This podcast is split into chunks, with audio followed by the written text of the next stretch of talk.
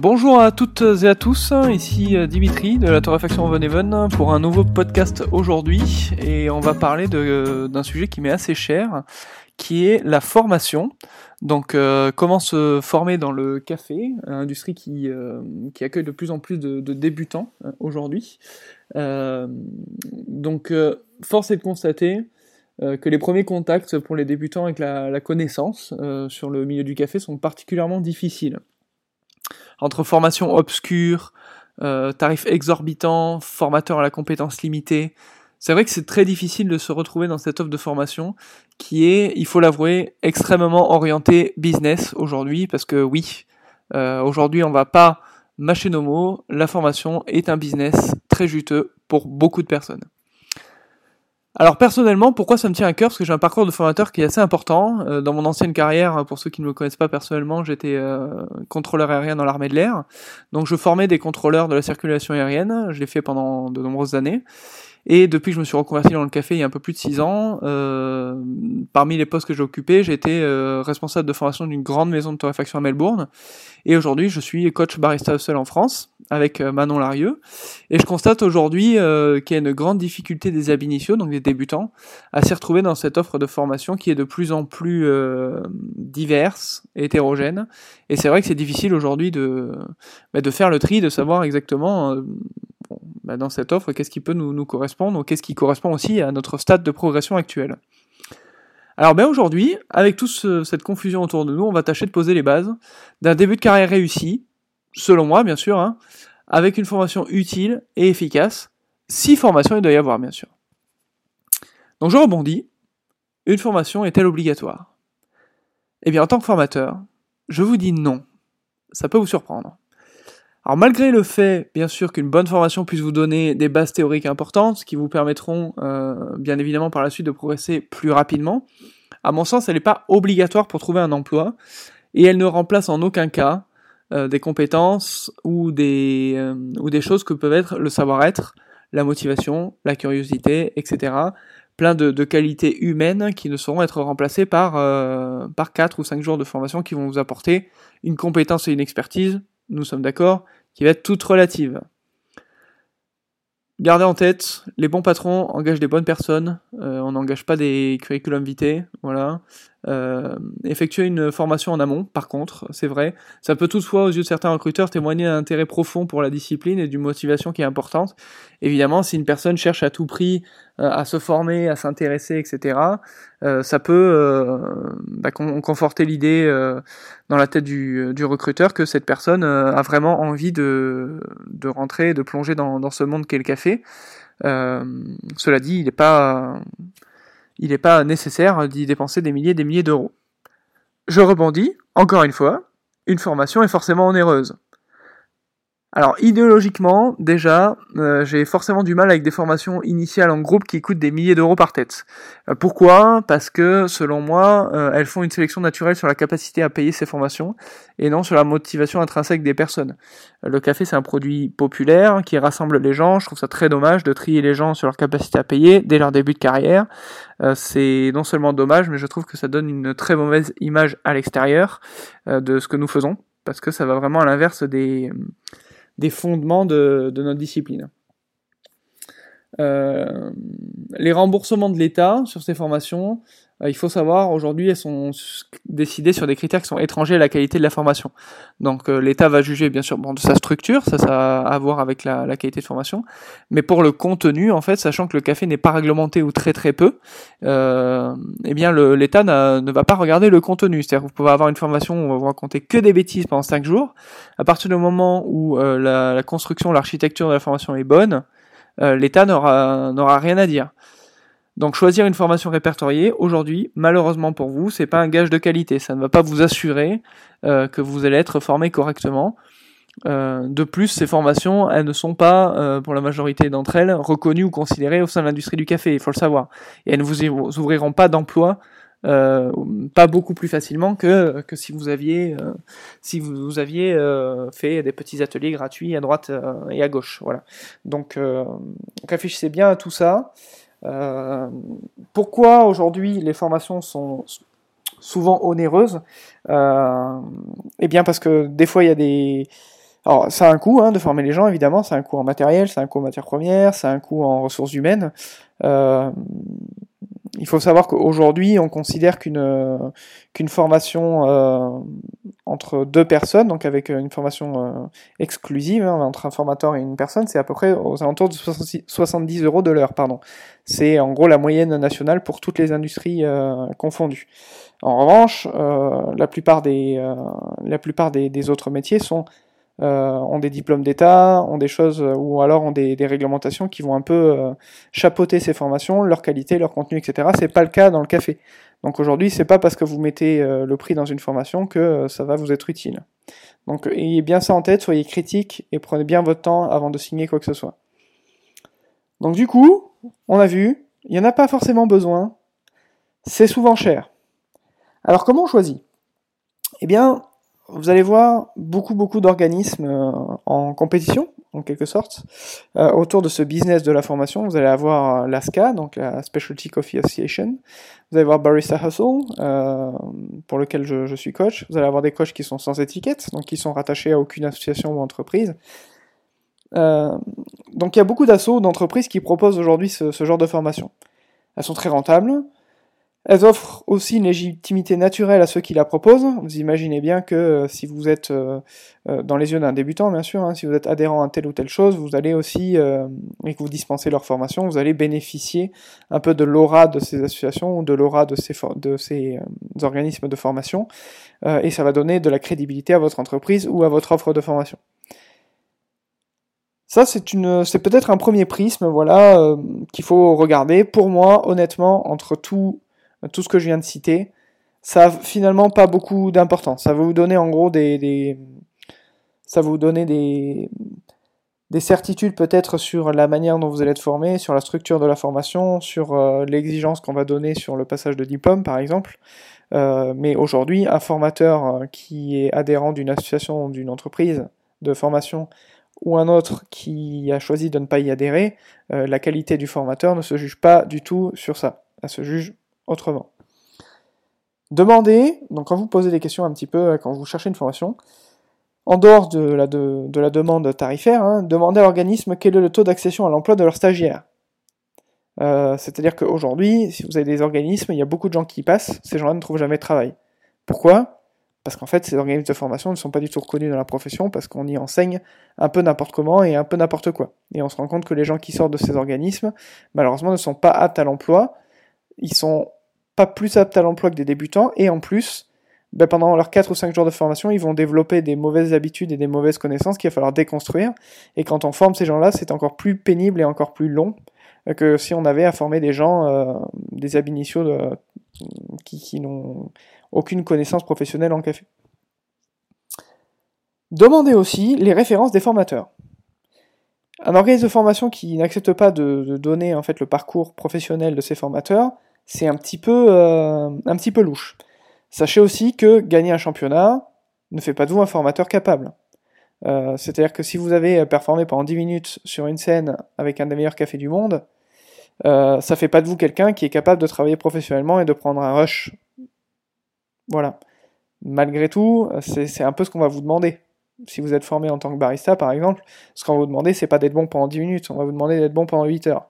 Donc, il faut que la personne l'ait fait déjà, dans un établissement qui travaille euh, suffisamment pour avoir des notions de, travail d'équipe, des notions aussi de travail rapide, des notions de propreté, etc., etc. Tout ça, ça ne s'apprend pas derrière un, comptoir de championnat, ça s'apprend ailleurs. Le championnat, ça n'est qu'un exercice particulier. Euh, demander aux gens euh, est-ce qu'ils ont euh, est-ce qu'ils ont des formations de pédagogie par exemple? Est-ce qu'ils ont travaillé dans des établissements reconnus? Est-ce qu'ils ont euh, travaillé suffisamment longtemps dans ces établissements? Parce que quelqu'un vous imaginez bien un formateur qui a fait deux mois par-ci deux mois par-là euh, c'est pas quelqu'un qui qui sera forcément apte à vous apprendre des choses sur le long terme parce que cette personne elle-même ne l'aura pas fait en situation d'apprentissage. Réfléchissez bien à tout ça posez des bonnes questions Demandez aussi les moyens mis en œuvre. C'est-à-dire que c'est pas parce qu'on a une machine à espresso et un moulin qu'on peut mettre en place euh, un organisme de formation. Il faut aussi euh, simuler un travail au comptoir avec euh, une mise en place particulière, etc., etc. Pour vous mettre vraiment dans un état de pratique quasi réel, sachant que vous verrez bien que même en sortant de ces formations, les premières fois où vous serez derrière en comptoir, par exemple pour les formations barista, vous verrez qu'il y a vraiment la lettre et l'esprit. est ce que vous avez fait en formation, finalement, il n'y a qu'un petit pourcentage de ce que vous avez vu qui va réellement vous servir. Le suivi post-formation aussi. Est-ce qu'on va vous envoyer des documents? Est-ce qu'on va prendre de vos nouvelles? Est-ce que si vous sollicitez votre organisme de formation pour une question, parce que admettons vous avez vu quelque chose en formation, il y a l'endroit où vous vous mettez à travailler, travailler autrement, vous vous posez la question, ça peut être intéressant de revenir vers son formateur en disant euh, mais voilà écoute on, m'a on, me demande de faire ça de telle manière dans, dans mon shop euh, alors qu'on avait appris comme ça chez, euh, chez vous en formation. Est-ce que tu peux m'expliquer la différence etc tout ça c'est hyper important aussi. Le, le dialogue post-formation pour aller un peu plus loin ça, ça peut être important. Demandez aussi autour de vous la réputation de cet établissement encore une fois, si tous les gens qui sortent de cet établissement sont contents, parce que de toute façon ils sont contents s'ils n'ont rien vu d'autre, et qu'après ils trouvent pas de job, euh, parce qu'en fait cet, établissement n'a pas une super réputation professionnelle, euh, vous imaginez bien que en fait vous aurez dépensé votre argent pour rien. Posez des questions, prenez le temps, c'est comme quand on, fait un gros achat personnel, euh, on saute pas sur ce qu'on pense être une occasion dès le départ, on prend un peu de recul et on interroge les gens autour de soi. Consultez le programme. Comme au resto, même principe, plus la carte est longue, moins ce sera bon. Si en 5 jours on vous dit vous allez tout voir ou vous allez voir euh, tout ce qui est important, fuyez, c'est faux. Privilégiez l'acquisition de bases solides à l'étalage de dizaines de notions sur fond de n'importe quoi, c'est très important. Vous ne pourrez pas, non vous ne serez pas barista en 5 jours, non vous ne serez pas torréfacteur en 5 jours. On va peut-être vous donner des bases qui vont faciliter votre progression plus tard, mais vous ne pourrez pas apprendre un métier artisanal en 5 jours de la même manière qu'on ne peut pas apprendre à faire du pain en 5 jours. Le café, c'est pareil. Il faut faire preuve d'humilité un peu dès le départ, et si cette preuve d'humilité ne vous est pas donnée par vos formateurs et qu'on vous promet des choses intenables, fuyez.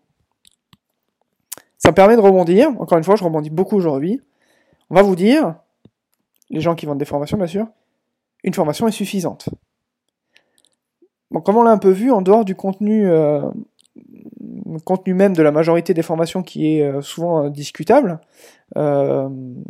même si voilà, chaque organisme de formation a un peu ses, ses points forts, ses points faibles, etc., les choses sur lesquelles l'organisme en question va, va insister ou plutôt passer un peu plus vite. on peut pas enseigner, encore une fois, un métier d'artisan en 5 jours. Vraiment, j'insiste, toutes les offres qui vous promettent l'expertise nécessaire en 5 jours pour être autonome sont mensongères c'est criminel, c'est mensonger. Euh, vous pouvez fuir ces personnes, ces personnes ne veulent que votre argent. Euh, quand vous allez vous retrouver derrière un comptoir seul dans votre shop que vous aurez ouvert, euh, vous allez vous sentir énormément en difficulté. Et c'est normal, parce que bah, tout simplement, en 5 jours, on peut pas vous donner les armes ni l'expérience de pouvoir faire face à un rush, faire face à des problèmes, faire face à une petite panne de machine qui normalement peut se résoudre simplement si on a un peu d'expérience. Tout ça, en fait, les formateurs vous mettent en difficulté. Voilà, en, vous promettant des choses qui, ne seront pas à votre portée euh, dès le début. Une formation, vraiment, voyez-la comme un socle. Le départ de quelque chose, faut jamais le voir comme un aboutissement. Euh, de toute façon, la définition même de nos métiers dans l'artisanat, c'est que l'aboutissement, on ne l'atteint jamais. On est tous et toutes, euh, pendant toute notre, carrière, pardon, en perfectionnement permanent. moi, je considère qu'on est en, formation continue permanente dans l'artisanat, et à mon sens, les gens qui ne pensent pas comme ça euh, sont souvent des gens euh, à fuir euh, parce que parce c'est des gens qui, à mon avis, ont pris l'artisanat par le mauvais bout. Voilà. Alors du coup, même si je vous ai pas évidemment dépeint un, on va dire une image parfaite de, la formation, bien au contraire, hein, je, vous amène beaucoup plus à vous interroger. comment on aborde ces débuts?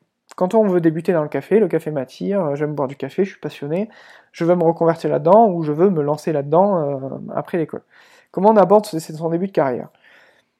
Ben, Aujourd'hui, il faut savoir qu'il euh, y a des expérimentations qui sont faites notamment à Limoges pour créer un, diplôme via l'éducation nationale, mais aujourd'hui, on n'en a encore qu'à cette phase-là d'éducation gratuite.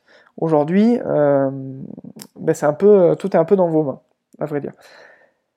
Les qualités nécessaires, selon moi, à développer pour performer dans le café, c'est la curiosité, l'humilité, très importante, la patience, puisque comme tous, tout va prendre du temps, la précision et surtout le goût.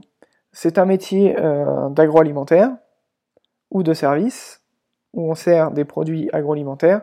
Si vous ne savez pas goûter correctement, si vous ne savez pas exprimer ce que vous ressentez, vous allez avoir des difficultés et les gens vont profiter de ces difficultés pour vous vendre tout et n'importe quoi sous couvert de marketing par exemple, ou parce que je suis cool, etc. etc. Le goût, développer votre goût, ça va développer en fait votre liberté. Plus vous savez goûter, moins on vous vendra des saucisses dans votre carrière, c'est une certitude. Comment on fait pour commencer? Eh bien sans dépenser d'argent, dans des formations, etc., dans un premier temps, commencez par prendre conscience des cafés que vous buvez. Prenez des notes. Aujourd'hui, j'ai bu tel café, euh, j'ai ressenti ça, ça goûtait un peu le chocolat, c'était, il y avait un peu d'amertume ou pas d'amertume, un peu d'acidité, pas d'acidité. Essayez de, de, prendre des notes, etc. Essayez de goûter les cafés côte à côte aussi, de les comparer. Ça, ça va vous donner beaucoup de perspectives en fait et ça va euh, enrichir votre mémoire gustative.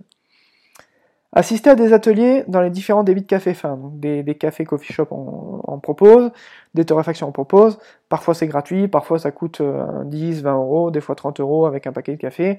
Tout ça, c'est des choses importantes et intéressantes puisque vous allez pouvoir prendre des connaissances, des compétences et de l'expertise et la vie un peu de, plein de, plein de personnes dans le café euh, qui ont des points de vue différents.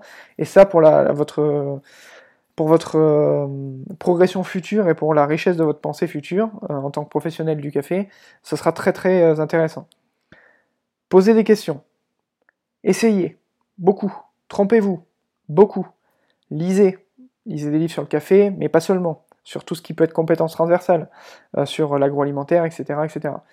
Cuisiner, beaucoup. Quand on cuisine, on goûte, on se fait son palais, on goûte plein d'aliments différents. Encore une fois, on se fait une banque mémorielle de gustative qui est très intéressante.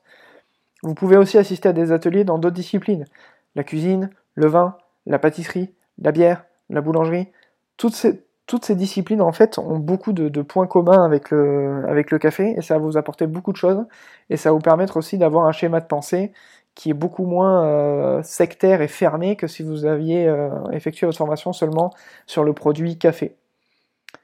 Pensez bien que ça, ça rejoint vraiment la compétence, euh, enfin la qualité d'humilité, que personne n'a jamais rien inventé. De la même manière que vous voyez par exemple quelqu'un qui paraît comme révolutionnaire dans la pâtisserie Cédric Grolet, Cédric Grolet, en fait, le chef Grolet n'a rien inventé.